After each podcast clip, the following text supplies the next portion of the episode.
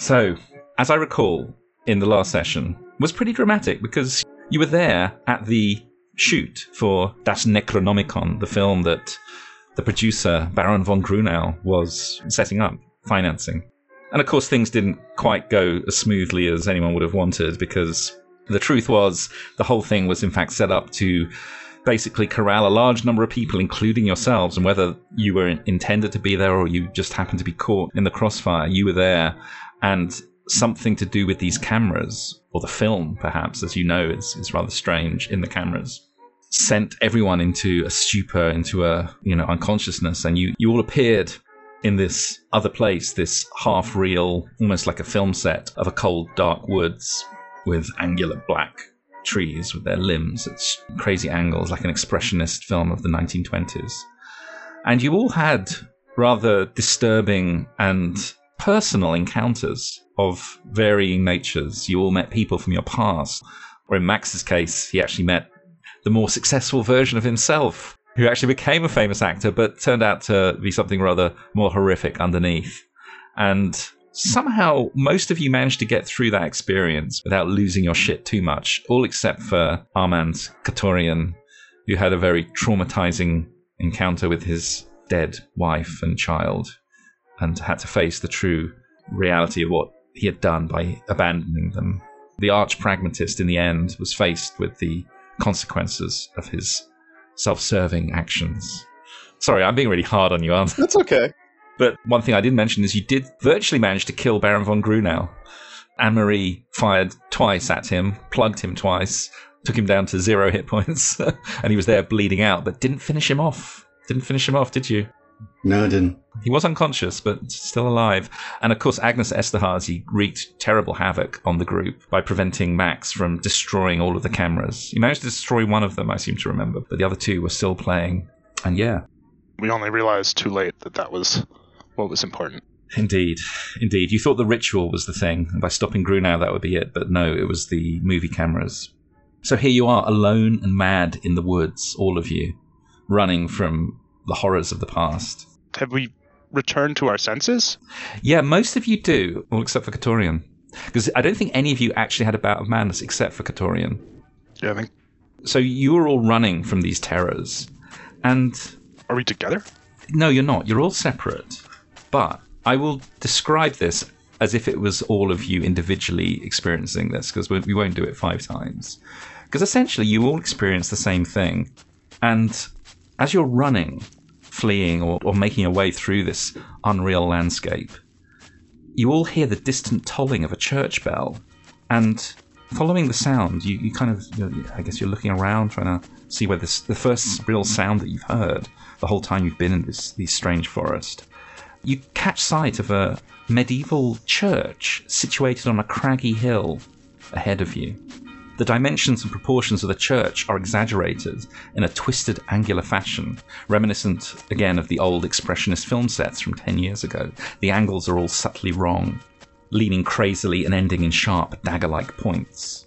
The bell tower twists and turns in on itself, maybe a bit like an Escher drawing, rising up to the featureless sky, the belfry tilting so severely that it looks like it could collapse at any moment.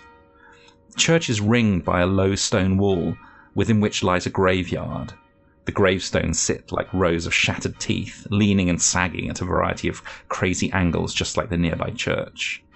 And you see movement in amongst the gravestones. I have a question. Is it still black and white? We're still seeing. Yes, everything is okay. still this unreal black and white. I probably look at myself and I'm like, am I flickering? Except for you, Katorian. This oh. is not you. Uh, sorry, I, I, should have said this. You're still in your fugue state. You're about to madness. I'm still my Okay. It's the other four.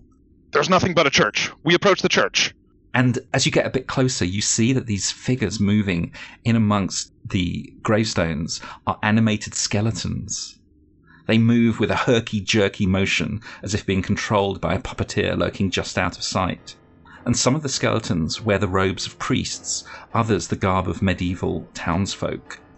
A group of skeletons play fifes made of femurs and bang on drums with bone drumsticks. Their melody is a dirge like and mournful, and you all recognize it.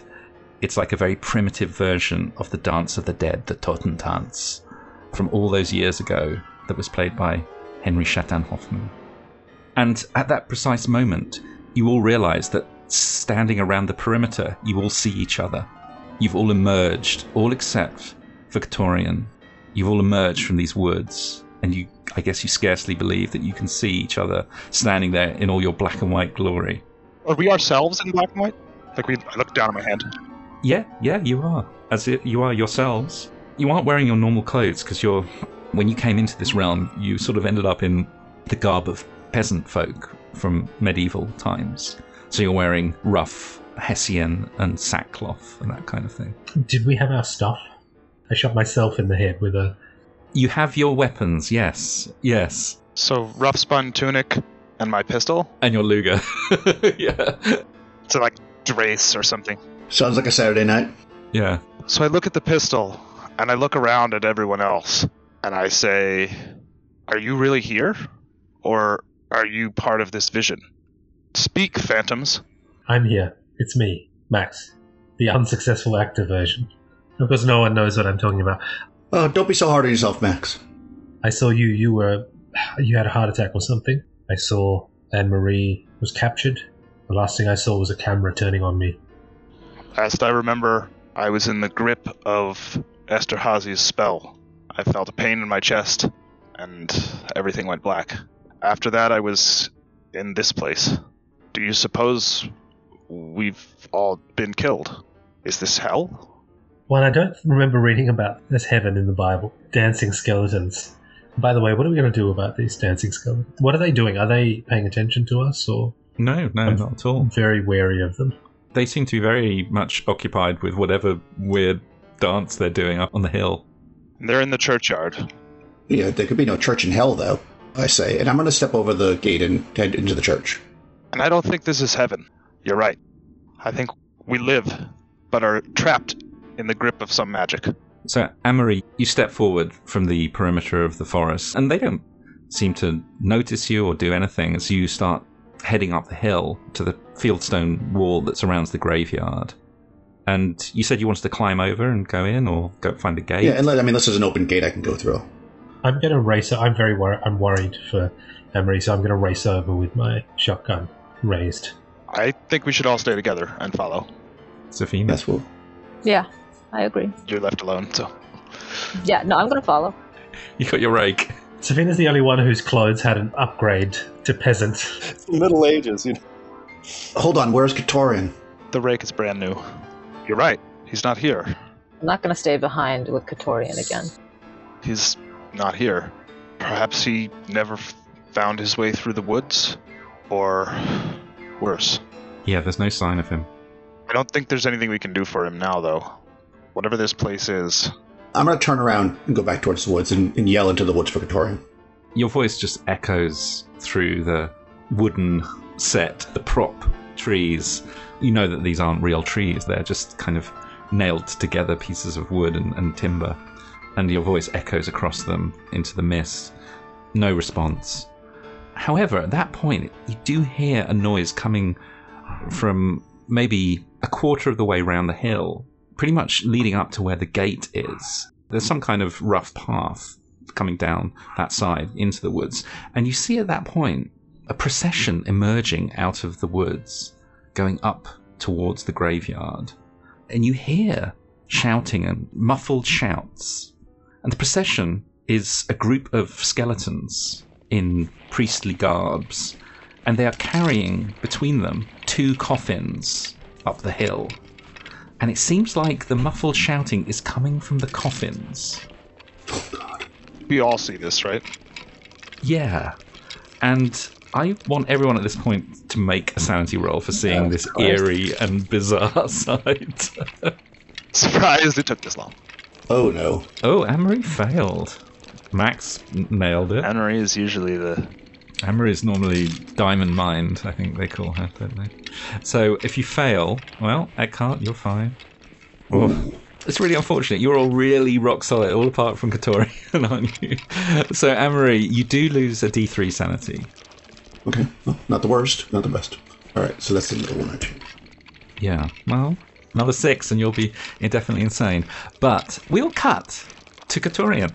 Katorian, you come to Your eyes are probably still stinging a bit from the tears that you shed in your flight, in your crazed flight. And when you open your eyes, at first you feel relieved because you're surrounded by a blessed and calming darkness.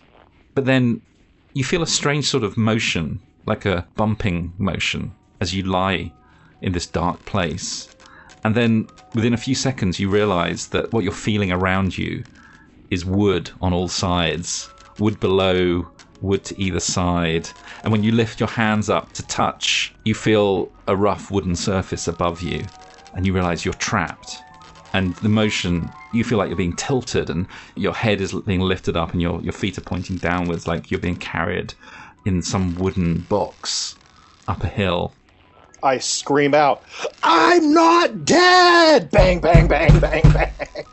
You're screaming and screaming, but no one is coming to your aid, Katorian. This is horrific. I will not make you make another sanity roll at this point. I think that would just be too cruel. But yeah, this is awful, and, and you're struggling, you're bashing. There's, even though it's made from crude, rough wood by the feel of it, it's incredibly solid, and your bashing on, on the surface does nothing to open or loosen the, the lid of this box, which you can only surmise, I guess, is a coffin. It's about the right size. So yeah, you just carry on screaming, I guess, and banging, unless you want to do anything else. Banging and screaming. Do you want to do anything else? Well, the first thing I think of is reach for my Luger and blast some holes in the thing. Classic. But I don't know, I suppose I don't have that with me. I'll tell you what. What we need you to do, Katorian, is I want you to make a power roll. Not my best attribute. That, No, no. You, you must have dropped it in your wild flight as you search for it. But you can make a luck roll to see if you've got anything that might be useful, like a, I don't know, like a pocket knife or a like my uh, my whatchamacallit, pocket knife or a lighter. Blackjack. my blackjack. Yeah, that might help. Oh, good. Yeah, so you know you you've got your other stuff that you you wouldn't apart from your gun. With whatever which whatchamacallit, I I haha, and I try to smack a hole in the front with the blackjack with whatever. Even though I have very little, whatever range of motion I have, I'm going to try to knock a hole in the side of the coffin with my blackjack. Okay, so you start bashing away at it, and we'll lead you there. You don't have much of a range of motion. That's the only problem. So it's very hard to get any kind of force behind it. But perhaps Strong wrists. Yeah, perhaps after you know maybe a few hours' work might get you out of here. But by then, who knows where you'll be? So let's cut back to the others as you now see this macabre and gruesome procession, and you can all make a, I would say it would need to be a just a regular listen roll. So I always have a bonus. So I do I get my bonus? Because that's Yes. my keen hearing ability. Okay. Wow, that is a. F- oh, it's not a fumble. Oh, I still failed anyways, even with the. What? Nobody hears me? I'm gonna spend luck. Yeah, Eckhardt, of course, you can spend five luck. Yes, you can't tell which of the coffins it's coming from, but one of the. There's actually seems to be two people shouting from inside the coffins. One of them seems to be Katorian, but you can't tell which one. I pull out my pistol and I check the round in the chamber and I say, Katorian's in that box. Which one? I don't think I can tell which one it's coming from. No, I, you can't. I hear his voice coming from one of them. Listen, hear that screaming? That's him. That girlish, high pitched screaming. I don't hear anything. I've never heard Katorian scream before. He's cursing in Armenian. You take the one on the left, I'll take the one on the right. Okay. And I just run. I'm just going to run. Shit, alright. I'm just running at the coffin holders, I guess, the pallbearers. And I'm just going to throw myself into the coffin and try and knock it out of their hands. And I'm following and covering him. Like, basically, my plan is to attack the first one to go for him. Whoever goes for Max is. I'm gonna shoot. I'll go after the other coffin. Yeah, I will brandish my rake and go after the coffin as well. I don't think I'm heavy enough to like knock the coffin out of somebody's hands. So even if they're skeletons, so I'm just going to go for the person at the back of the coffin or the skeleton and try to knock them down. Okay, so Max, you're going to get to engage first.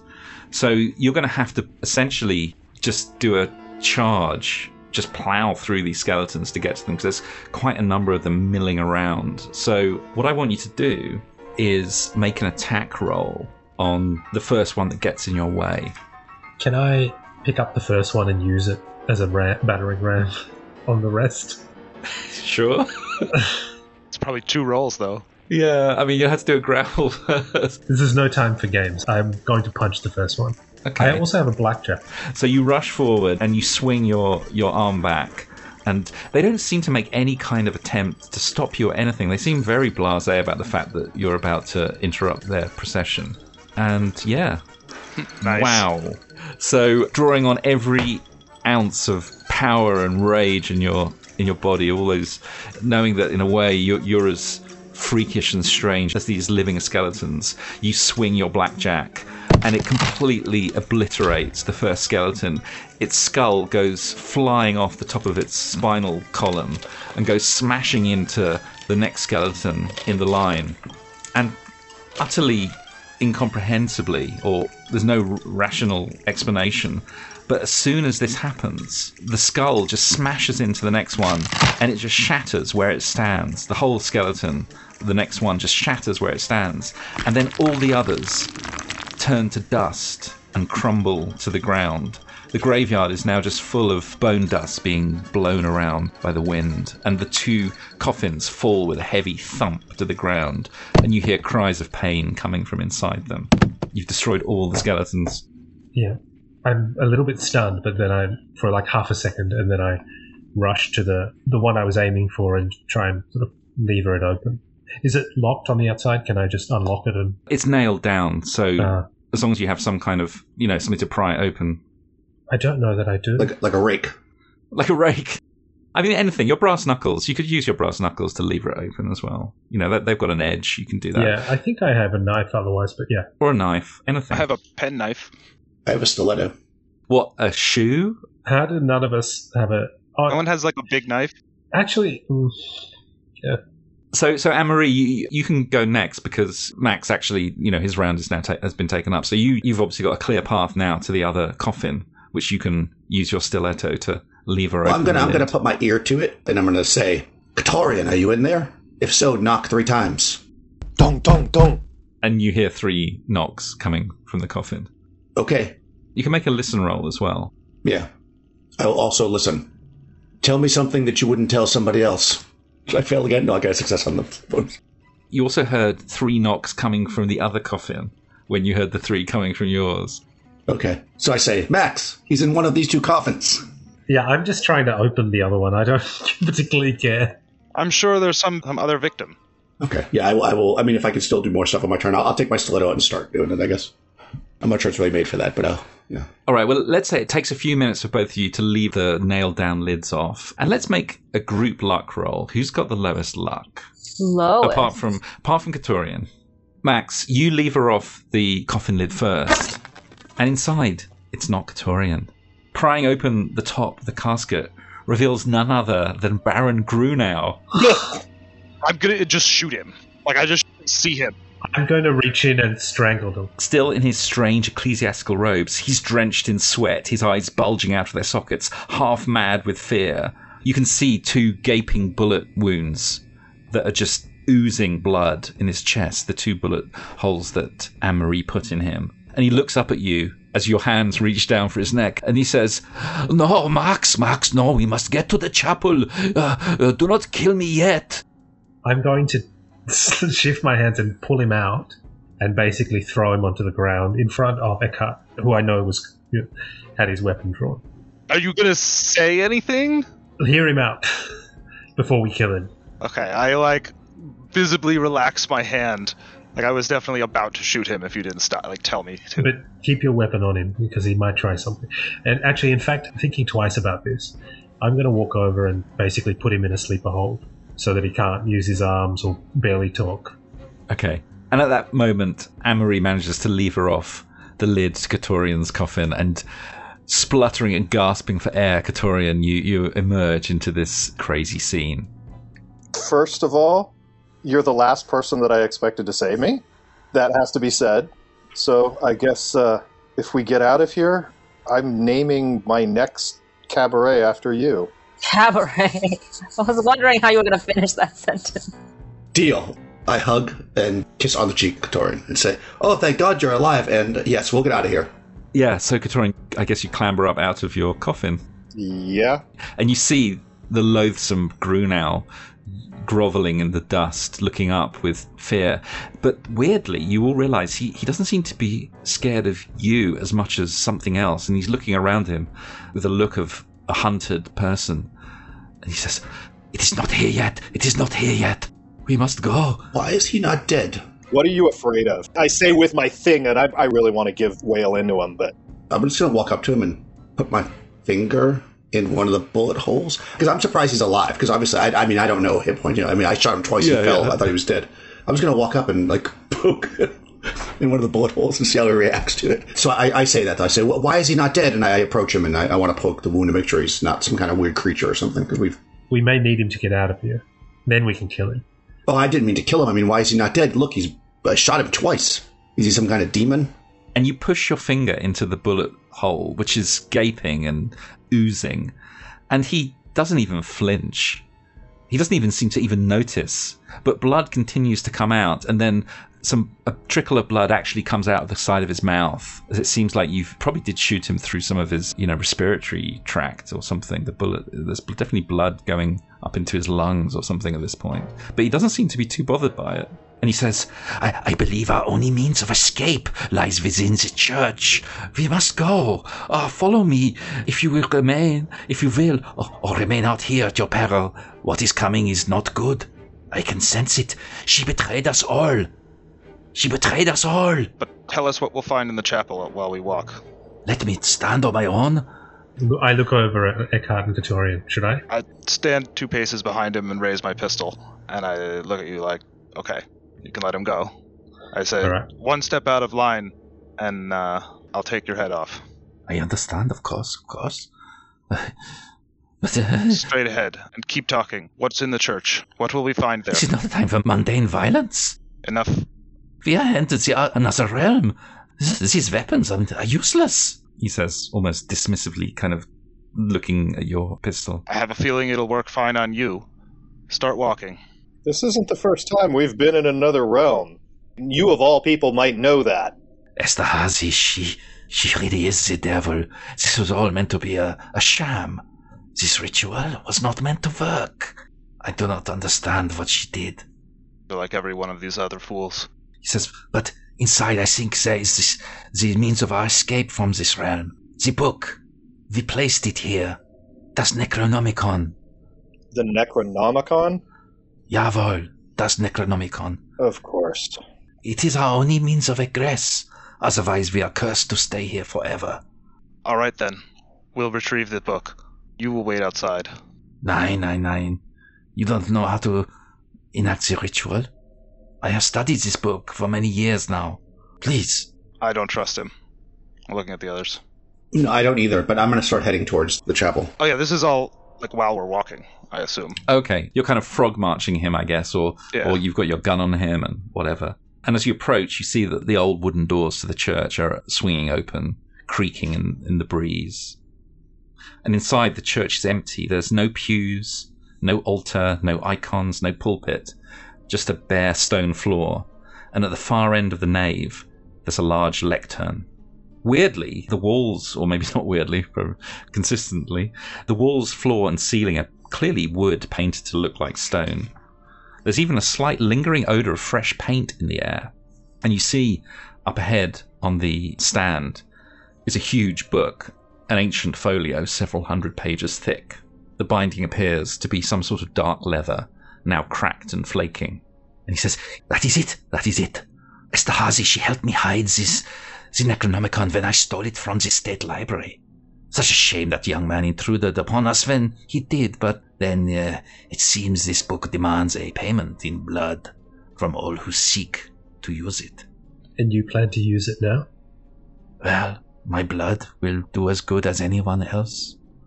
And he rubs his hand over the bullet wounds and then holds his hand up, which is now smeared in his own blood, saying, Yeah, it will do. I start to tear my sleeve off, and as I'm doing that, I'm asking him, "What does he plan to do?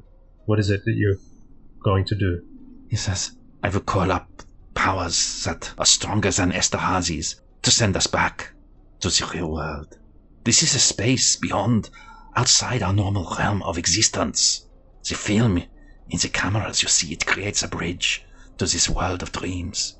We are in the Countess's dream right now. She will not stand by and let us live. She is all around us. She is this land. If I can bring a more powerful entity into this dream of the Countess, it may overcome her. Otherwise, she will hunt us down and destroy us. You're gonna summon Astarte or something like that? Ah, no, not Astarte. That was uh, an error on my part. What then? But we all make mistakes. Yeah, I don't think Astarte likes us very much anymore. No, I will summon the older gods. This is going from bad to worse. All right, guys. So we don't know anything about Elder Gods, obviously. No. Uh, can we roll on Cthulhu Mythos? Because I actually have some Cthulhu Mythos. I have 11%. So do I. Yes, absolutely. Yeah, I, I want to know if I know anything about this, so I will roll on that. Just a regular roll, I guess. Uh, Yeah. Okay. I have 11%. I'm like, oh, there you go. Wow. Nice. Wow. Yeah. Uh, we know what you're talking about there. No. Okay. Beyond knowing, I mean, Amory, again, I don't really, like, thematically, I don't understand why Amory knows so. Because you've also made Cthulhu Mythos rolls in the past. I think you're just, there's something about her. There's something about her. She learned a spell. I read the book. and you understand. I mean, you realize when he says the older gods, you realize that Astarte is just a stripling, a young god, a god really from human experience, human consciousness. The older gods that he refers to are things much more malign and incomprehensible. So I'm pretty sure that he's not going to be able to control this thing. It's a bad idea. it's probably not a good idea. But at the same time, you also get the sense that something very powerful is needed to overcome whatever Esterhazy has wrought. Well, it looks like we'll need to make a deal with the devil, and it's probably not a very good one, I think. These elder gods. There are things worse than the devil, I think. There's no way he's going to be able to control this elder god.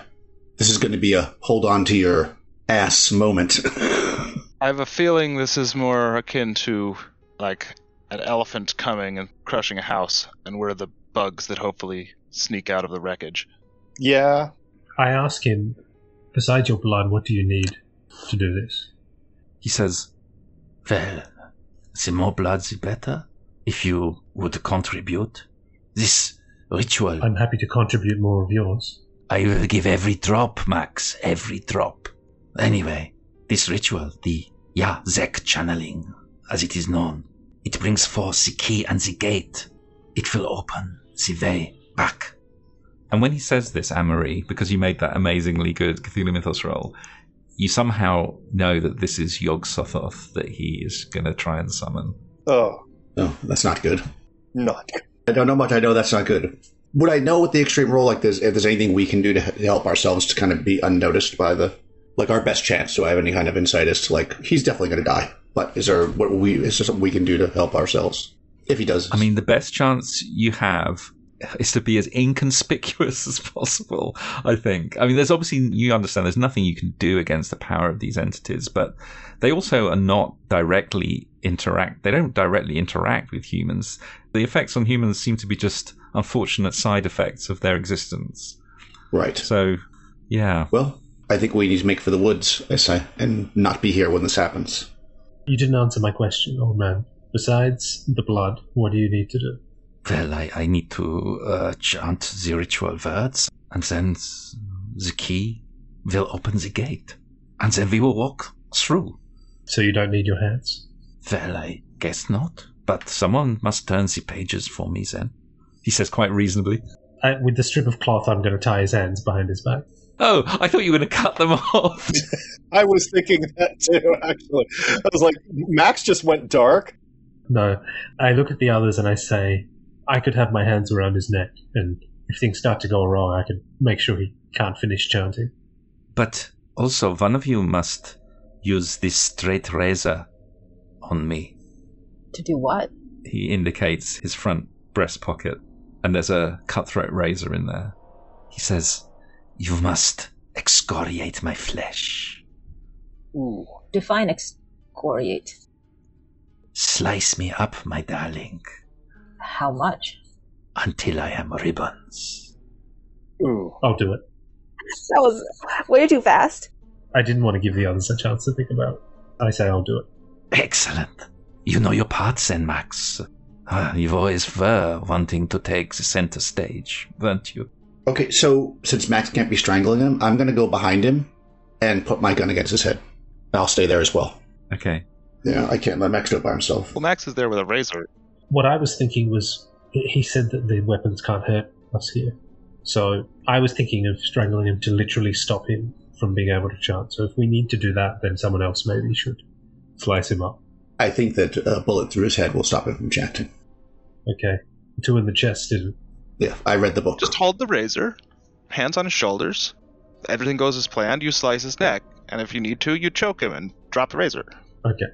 I'll do that. In a position to do either way. Yeah, I, I'm just I'm not going to leave Max to do it by himself, so I'll stay here. I, I don't want to be in front though, because I, I don't want to watch that. That's pretty terrible. No one ever talks about the logistics of human sacrifice. It's complicated. No one, no one's willing to really think it through. There's a lot of positioning issues. Yeah.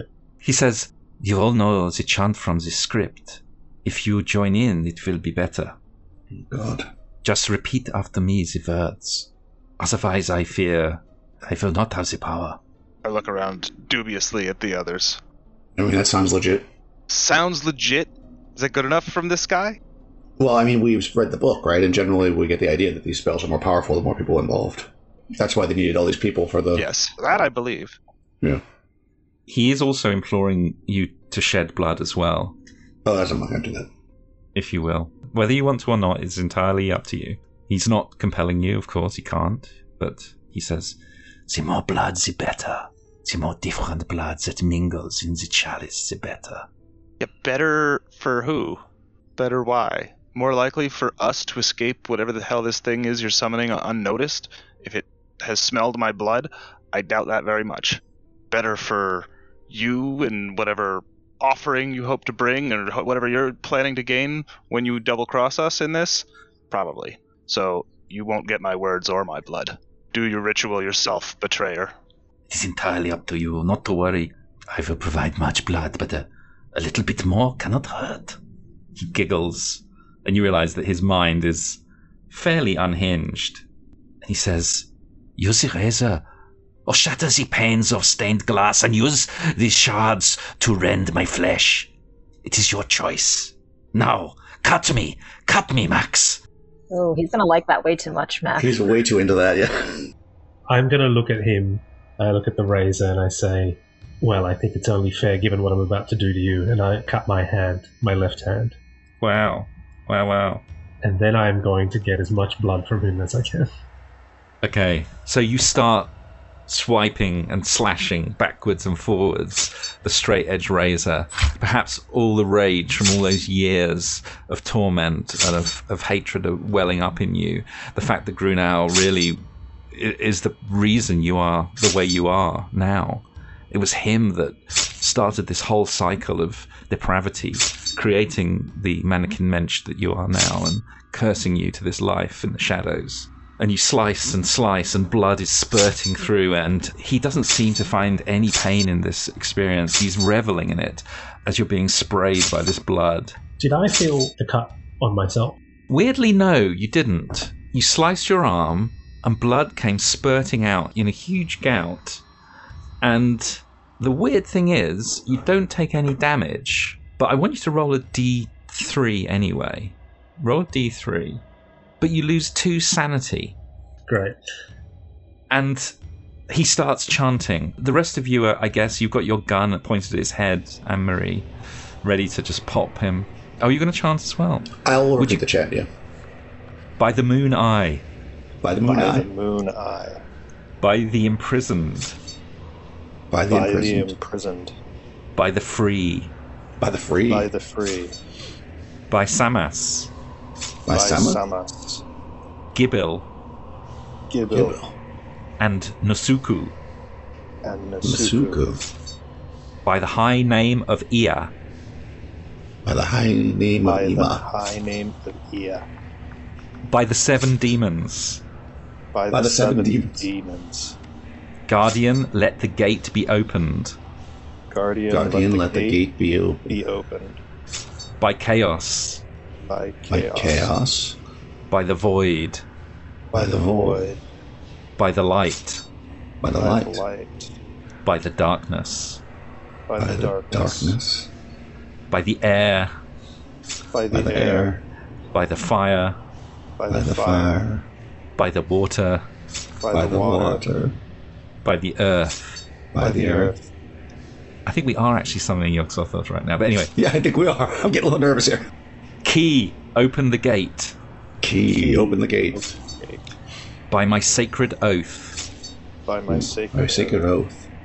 let those who want to leave come out.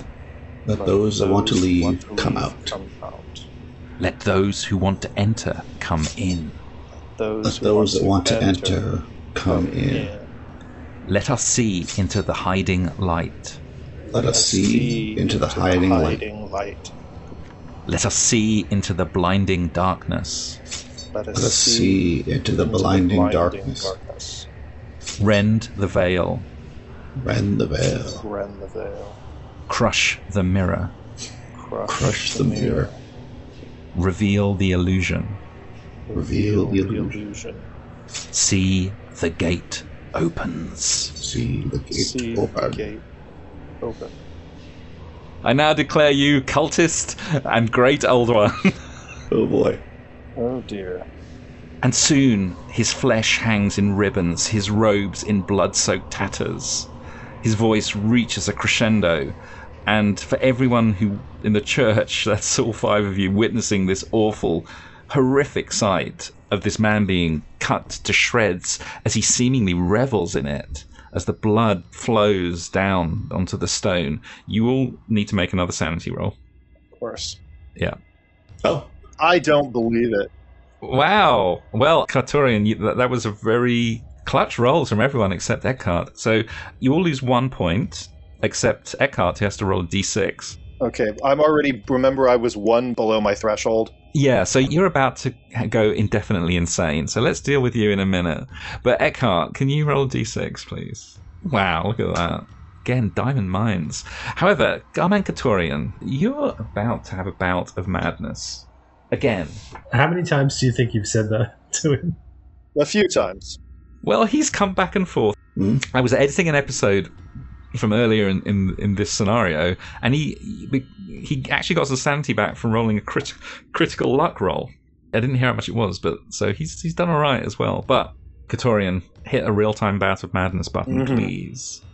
Crazy plan. Every time we do this ritual. ten rounds. Well, I think your crazy plan has to involve Yog-Sothoth at this point. Yes, and it's going to be that we have to lead Yog Sothoth to the Bonobo to He's going to try and kidnap Yog-Sothoth, just like this chimpanzee, right? We have to lead Yog Sothoth to the Bonobo to the Anita Berber box because this is where we're going to put an end to the Nazis and everything else that's besetting us. I think at the same time also Yog Sothoth will make an amazing top billing like attraction performing on stage for the depraved patrons of Berlin. Yeah, come see the amazing Yog Sothoth. Yes. I think there's a lot of pipe music involved. I think the crazy piping. I think that's going to be the I can hire pipers on the street. I mean, yeah no, but these ones are supernatural entities from another dimension. So I think you've got it. I think you're going to be the top rated cabaret in Berlin. Come to the Bonobo and lose lose your mind. However, this is yet to come because as the Baron's chant reaches a crescendo, a terrific rending sound comes from the roof beams overhead, and you can feel the whole church is shaking. And the Baron looks up, the flesh just hanging down off his face where it's been slashed by the straight razor. You can see almost straight through parts of his cheek to the bone beneath, and he's shouting and yelling in, in exultation. And he says, It has worked! It has worked! The key is opening the gate. And at that moment, the roof beams are torn asunder, and with a great wrenching, the entire roof of the church flies away as if caught in a tornado. And indeed, a terrific wind is now blowing overhead, swirling down into the church. High above, great coruscating clouds gather, rippling and bubbling. And for the first time, these bursts of vivid, vibrant colour comes into your vision greens, yellows, oranges, and browns among the clouds up above. and suddenly multitudinous eyes pop open, churning and bubbling in the clouds above, and a great tooth maw begins to open, sucking in the wind, the artificial trees, the gravestones, the skeletons, and the church itself, as Grunau yells in exultation and delight at the success of the ritual. And what do you all want to do at this point? I'm going to grab the book and close it. And I'm going to say, run to the forest, and I'm going to try to run outside. Okay. So you're going to need to make an opposed power roll against something as you do that. Something I won't be able to beat you guys, okay? no? Okay, it's just a regular. I mean, you are all going to have to make a sanity roll in a minute anyway, but Just a regular power roll? Okay. When Yeah. she goes for the book, I go to help her. Wow. All right, Extreme. That's three extremes in a row. That means it's going to go bad after this. oh boy. I Oh, just rolled yeah. a 10. That's also an ex- You almost manage to get it shut, but some kind of incredible force just slams the book open and you just can't close it. And you see Grunau being sort of lifted up of his feet. He's now a shower of blood and flesh just hanging down from these tattered robes. And at this point, the sound of another universe just booms through your minds. And you do all need, now need to make probably the most important role of your careers, because this is the sanity roll for seeing Yog Sothoth. Wow! Do we all roll this? You all need to make a sanity roll. Oh, of course. Oh, no.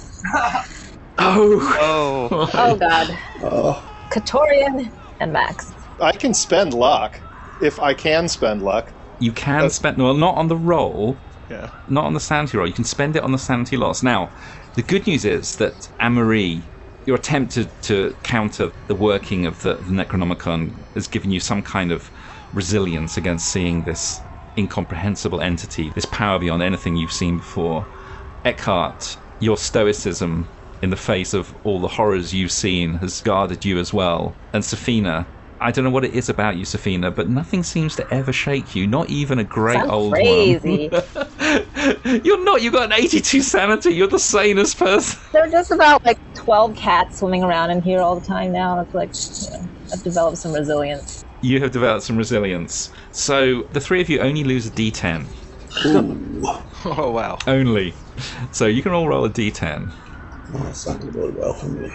You said we can use sanity to offset? You can use luck. Or use a luck to offset? All right, I lost five. Now, you can spend double the amount of luck to halve it, rounding up, I'll- if you I'll do wish. that. Let's see, will that save me? So, like, I rolled a five, so I could spend 10 luck to take three? Yes. Okay, I'll do If that. I am at my sanity floor, Oh, you are, even with four. if I go to exactly my sa- like my floor is 55, my sanity goes to 55 exactly. What happens? I, I rule it that you need to go below. Okay, so- then I'm gonna spend the luck.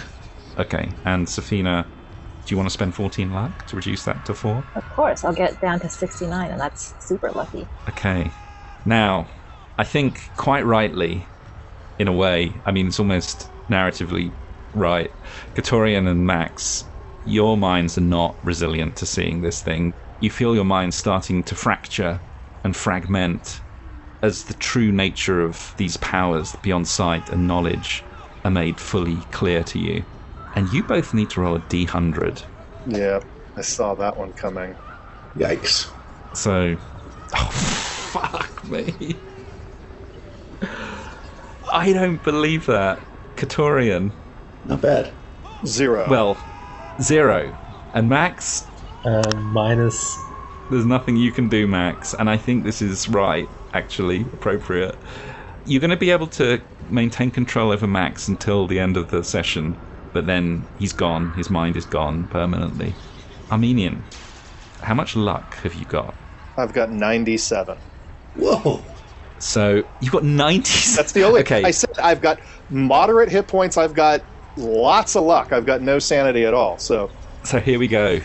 If you spend 76 luck, you can halve that. Okay, which means that my get out of death free card is revoked. But this this is get out of death. Now, this is your moment. Yeah, so 76. I'm down to 19 sanity, which means I'm as cuckoo as cuckoo can be. But You're, of course, going to have another bout of madness right Yep. now. So roll another. I mean, you've got this crazy plan. I've got the crazy plan, and what happens on top of, and I forget everything. Yeah. and you are no longer brave Katorian, or, or not brave Katorian, but steely cold Katorian. But Max, tell me what happens to you as, as the last remnants of your sanity are, are dragged from your mind by this incomprehensible sight. I think I just scream out in pain, but I imagine what would happen is one one thing that comes to mind is Max probably just loses himself to this alter ego that he's had for the last few years, stalking Nazis at night, and he just becomes some. I guess the last thing I did was cut someone to ribbons, so I think he goes insane and just becomes a murderous slasher, basically, just hunting Nazis. But Mannequin mensch slasher. That is such a giallo, like a, an Italian horror movie, 70s horror movie. what did we say he was? He was the golem of. Uh, The Golem of Berlin. he becomes the golem for real. Now just some monstrous killer. That's brilliant. Until he's caught, which probably won't take very long. And the rest of you are suddenly back in the real world. You're all there lying on the cold, damp ground, the thin layer of snow covering the grass in front of the Kaiser Wilhelm Turm. And you realize that everyone else, all the other extras, are all lying still in their unconscious states around you. And all around you lie these men and women un- unconscious or groaning, some slowly coming to and gazing around in a panic. The crew, who were manning the cameras, look on in stunned silence. And you hear the director, who all this time has been sort of behind the camera, he yells out, Cut! And at that moment, you also hear this echo of a scream Countess Esterhazy's scream echoing from the car where she was sitting. It sort of judders and shakes, and a plume of smoke just rises up out of the car. The other thing you see is Grunau lying where you shot him, Anne Marie. And he seems to come round for a second and he gets up onto his knees. He sort of drags himself up and he looks at, at you, Anne and then to the cameras. And you can see that he's completely insane at this point. And he screams out to you, You must burn all the film. All of it. Destroy it all. and the last words come out as a screech as flames begin to lick his face, bursting forth from beneath his robes. And within seconds, he too is consumed in a pillar of fire. And then all is quiet around you. All right, so we're back where we kind of fell down, right? So that means that Eckhardt is lying by the car, and where was Sefina? Wasn't she like running towards the parking lot? And like, where is everybody? Am I like by myself basically? Because I'm right near the scene. Well, I guess Max is there. You were right near to Grunau as he burst into flames. All right. And yeah, Max is lying unconscious uh, near the cameras. I guess you're all more or less in the same general area. okay. I'm gonna run towards uh, a camera and start trying to get the film, and I'll run towards the one where Max is, and I'll kind of like, Max, Max, we have to destroy the film. And of course, he doesn't wake up. And you kind of shouting at him, maybe you shake him, but he seems to be in, in a catatonic state.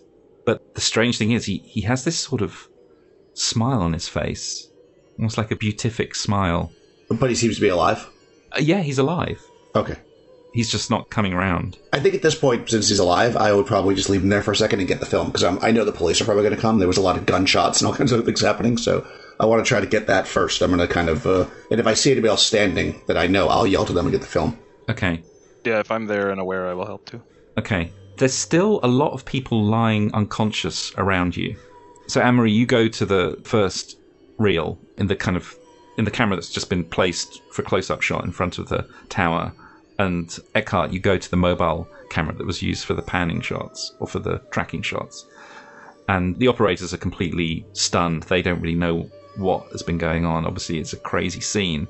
All these extras just passed out. Sefina, what do you want to do? And Katorian, as you see your friends rushing to the cameras, people still seem to be in a pretty bad state all around you. I guess I will also help go for the cameras. I have no first aid or anything, Okay. Nor any bedside manner. I got my ra- Katorian? I kneel by Max, actually. I wonder if he's made it. Okay, so you head over to Max, Yeah. and Anne Marie and Eckhardt, without encountering any resistance, you grab the film out of the cameras, and you now have these spools of celluloid in your in your hands. Are you gonna try to destroy it? Wa- Was that the Yeah, idea? I, I unroll it onto the ground, and then I take out my cigarette lighter, and I light it and drop it onto the pile, standing back a little bit. it catches very quickly, and the whole thing starts burning. Oh, nice. I'll toss mine on there too then, because I was thinking it wasn't going to burn. So we tried all kinds of shit before. Except setting fire to it. No, we tried to burn it. No, no, you didn't. You tried cutting it. Yeah, I don't think we tried. To Ah, right. We wanted to cut a piece off and burn it. We didn't want to ruin the whole thing. Yeah, that's why we. Yes, yes. If you'd have only just set fire to it, you could have avoided a lot of trouble. But nevertheless, so then you grab your one. You can make an idea roll just as you're about to do it. Was that intelligence? Yeah, an intelligence roll. A regular success. Good thing you got a 90 intelligence. yeah, I'm pretty smart. you get the sense that somehow all these people's minds are still in this film dream world as you're about to. All right. Is that? Do I get that after I threw it on the fire or before? No, no, no, just before you're about to toss it on. Oh, okay. Well, then. Because when Eckhardt burnt the first one, you saw people starting to convulse. Oh, shit. Yeah. All right. So I do not throw it on the fire. I guess trusting the Baron probably wasn't the best. So I, I look at Eckhardt. I say the the minds of the people here. Maybe we need to wake them first, or play the film in reverse. It's not developed yet. Right. Yeah. So I'm gonna walk over to a random person and try to wake them up. So you shake them, and they do actually come out of their dream, and they look up at you with a look of complete incomprehension and, and almost fear from maybe what they experienced. And I, I say, uh, you know, I know you want to make it and be a star, but you know, being an extra in some kind of random film, this isn't the way to do it. You got to work hard, kid. And then I'll say to, uh, to Eckhardt, we should store this and destroy it later, and then maybe start walking around waking people up. Let's just kind of wind forward a bit. So you spend the next half an hour waking all these bedraggled extras up, and they all slowly come to their senses and and they just wander off into the gloom of the early morning. It seems like only minutes have passed since you left this place and came back. It seems like Esterhazy and Grunau are now dead forever. You have the comatose but still living body of your friend Max with you. And all this while, this smile is just stuck to his face as he's as if he's having the most wonderful dream. And I suppose you head back. Let's go to the Sophie. That's where we begin. We're yeah. Yeah. And I I think I wouldn't want to destroy the film until we get Max awake, because I'll assume he's in the same situation as everybody else. Hmm. So I am concerned, of course. So you head back to the Sophie as the sun rises. The mist has cleared. It's another frigid day, but somehow it feels like a weight has been lifted, even though you've experienced some truly awful things today. You know that Grunau is gone now forever, and Esterhazy too, and you know this intuitively, Katorian. You feel like the witch's curse has been lifted from you. Well, that's a good thing. I might actually be able to sleep and not have be led on a crazy crusade again into the netherworld. Everything that I didn't want to do has happened because of these two people. Yeah. and you never managed to get Yog-Sothoth to come back. Maybe that was a good thing. But I think maybe this will play on your mind because you are, of course, indefinitely insane now. Mhm. And maybe you will finally want to delve into these mysteries properly. But we will end with Sefina. Is there a chaise lounge or some nice piece of furniture? Yes, of course. Okay, so I- would like to lay him out sort of ceremoniously and light some candles. And then I will I will take his head into my lap and gently stroke his hair while I do my clairvoyance. Wonderful. And what I'm going to say is that somehow some remnant of the powers that were unleashed earlier seem to be flowing through you because you managed to take all your friends into your vision with you for the first time. So, Katorian and Anne Marie and Eckhardt, you're all there inside this vision. And you know, Sefina, it's not just you imagining this, they are actually there with you. So, all four of you are there. You don't see Max yet, but you're all walking together on a beautiful sunny day into Luna Park. And there are families and children laughing and playing there. And you get to the roller coaster and you see Max sitting in the front carriage of the roller coaster as it's about to head off on its journey round and round. And he looks really happy. Max, you're sitting on the roller coaster. This day hasn't just seems to be going on forever. And it seems to be the happiest day that you can remember in a long time. And you realize also that your skin is now soft and fleshy again. I'm sitting on the roller coaster. Mm. My hands in my the pockets of my grey coat, just smiling. In my pocket, I'm just fidgeting with something, with a straight razor that I happen to have. On a roller coaster, really? Uh huh. I'm just thinking this the sun is beautiful. I'm enjoying the day, and as soon as it goes dark, I will pick out a Nazi and brutally murder him. And I could not think of anything better. In fact, I'm watching everyone else, uh, men who've brought their their kids, and, and I'm trying to find all right, which one, which one shall I follow home? Is this the reason you're on the roller coaster? Is not for the thrill, but so you have the vantage point. Yeah, this is why I'm I'm here at the fair. Oh God, that is just that's amazing. I was giving a nice out there, but no, No, no, no, he lost his mind. no, He's- no, he lost his mind. Yeah. As the roller coaster pulls off, you see your four friends standing there on the concourse, and they they're all waving at you. Yeah, I, I see them, and I and I think for a moment I step out of it, and I think to myself, I could just, well, I could just leave with them, and everything will be fine. They'll take care of me. We'll go on some adventure, but, and the roller coaster starts to go to leave basically, and I so I slowly look away ahead again. And so, dear listeners, we come to the end of our Berlin saga. It would be cruel of me, though, to leave things suspended in midair like that, just as Max is suspended on the roller coaster at Luna Park, going round and round and round forever in his dream. And so, we will catch up with each of our dear friends and see where they got to and what happened to them after that apocalyptic end of their adventure. Arman Katarayan managed to outlast his nemesis, the Baron Grunau, a nemesis that he did not have the wit to surmise until the very end. He reprimands himself. But even to this gritty, hardened pragmatist, the veil of Berlin's cosmopolitan urbanity has been irrevocably ripped away. He no longer saw a city, but a creeping, festering pustule of all the very worst of human impulses coalescing into something especially ominous. It was time to get away. The Sophie and the Bonobo could be sold. Dr. Sigmund Freud in Vienna was renowned for his sanitarium and unconventional but brilliant insights into the troubled human mind.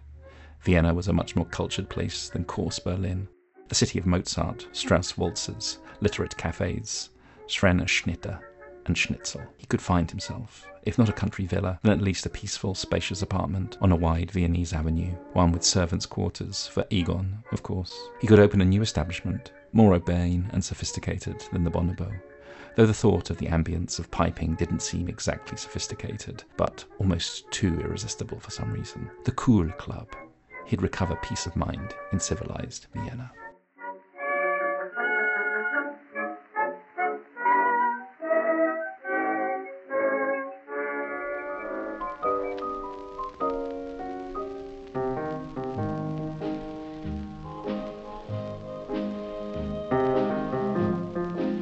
Anne Marie raises her fur trimmed collar to block the frigid sea air. A shiver runs down her body as she feels the ship glide out across the glossy, smooth waters. I must leave. There is too much sadness in the cold streets of Berlin. Perhaps I can find a new life and forget the past in a new country with new friends. Three times before she has run from her past, from Berlin, but Berlin has always called her back. Not this time, she says, as she turns her back to the fading port lights as a soft spring rain begins to fall. Pausing just a moment to light a cigarette with the last match from an old worn out book. As the matchbook falls to the ground, the rain distorts the ink like some kind of surrealist painting until one can barely make out the words Cafe Sophie.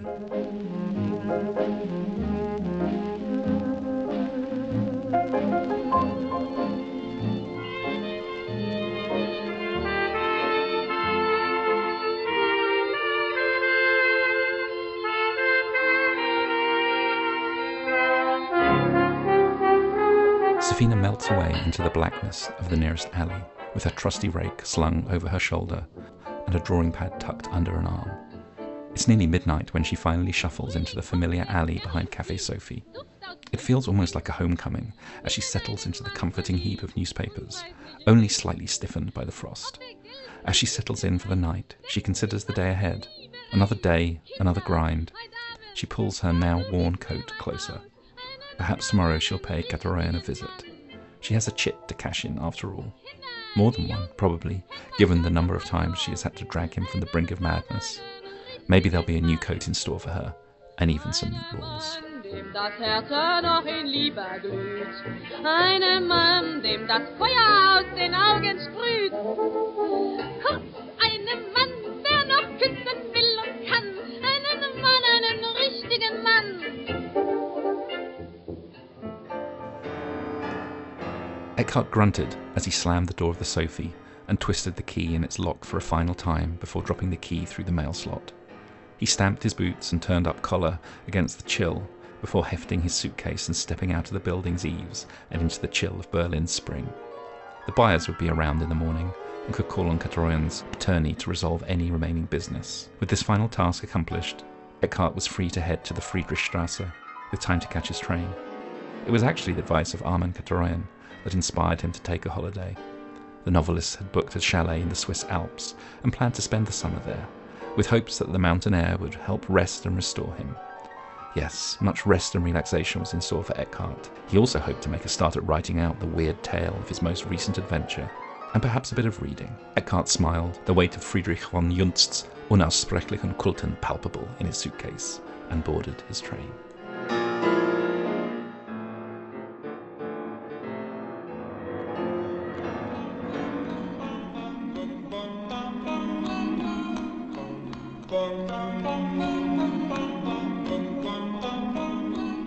Max sat on the Luna Park roller coaster, smiling in the Berlin sunshine.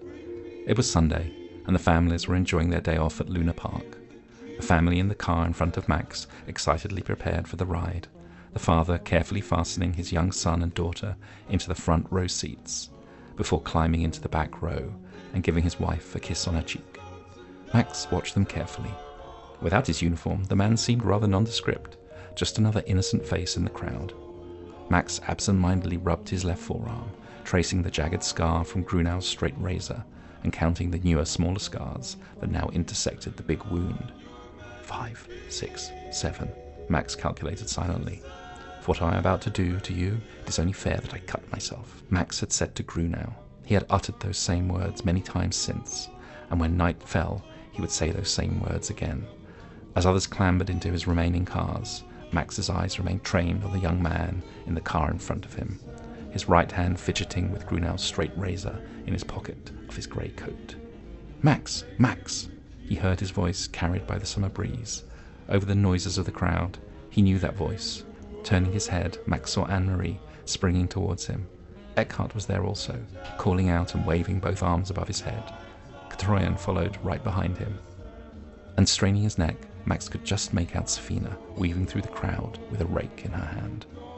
His friends were here, just as they had been on that cold winter's night at Luna Park, when they had drunk together and reminisced. Max paused. Why? He could just get off this ride and join his friends. Anne Marie had always looked after him. She still cared for him. Katroyan always had plenty of work and paid well. Maybe she could convince Eckhardt to write a script together. They could sell it to a studio. Sefina could paint the sets and the billboards. He would be safe with his friends and happy. Max's smile broadened into a wide grin. He should go now and join his friends. Max's seat lurched forward. The roller coaster jerked into motion, slow crawling towards the peak. It was too late. The roller coaster had already started on its predestined course, and so had Max. As his car moved forward, Max slowly turned his head away from his friends, his eyes settling once again on the man and his family in the car ahead.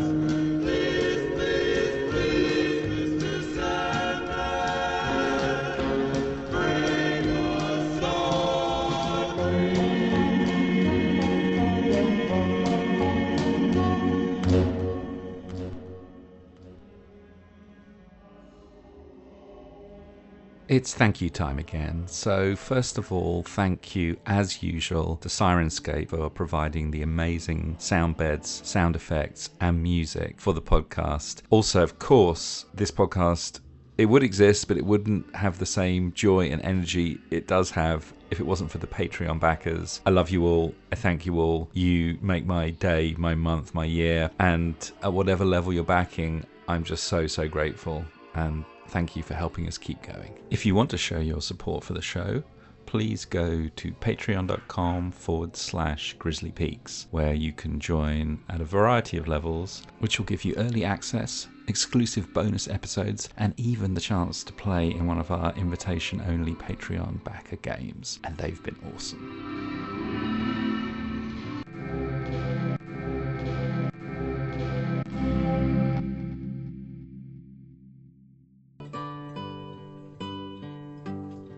Before I go, I have two more patrons to thank, two more Patreons to thank. Firstly, Dave Manley, thank you so much for backing us. We appreciate every single person deeply from the bottom of our hearts. And um, yeah, thank you so much for being a supporter of the show. And also, a certain gentleman called Richard Morrow, who has defected. No, he hasn't defected, but he has come over as a result of our new friends over at the Apocalypse Players. And I think this would be the perfect moment to announce the fact that we will be having a very special scenario with our friends at the Apocalypse Players coming very soon. I think in about four weeks' time, but I may have my timing wrong. So, Richard is a big fan of them, and Dan and the others at the Apocalypse Players invited me over to their Discord to tart myself around and um, uh, and, and bring over some of their delightful listeners to, to listen to Grizzly Peaks Radios. And Richard, I am ever so grateful for you taking the plunge and joining our Patreon as well. I promise you, this thing we got coming is it's a it's a corker, it's a blinder. Um, I'm sure everyone will enjoy it very much, and uh, I can't wait to uh, to hear people's reactions to it. So watch out for the Apocalypse Grizzlies, as we have dubbed it.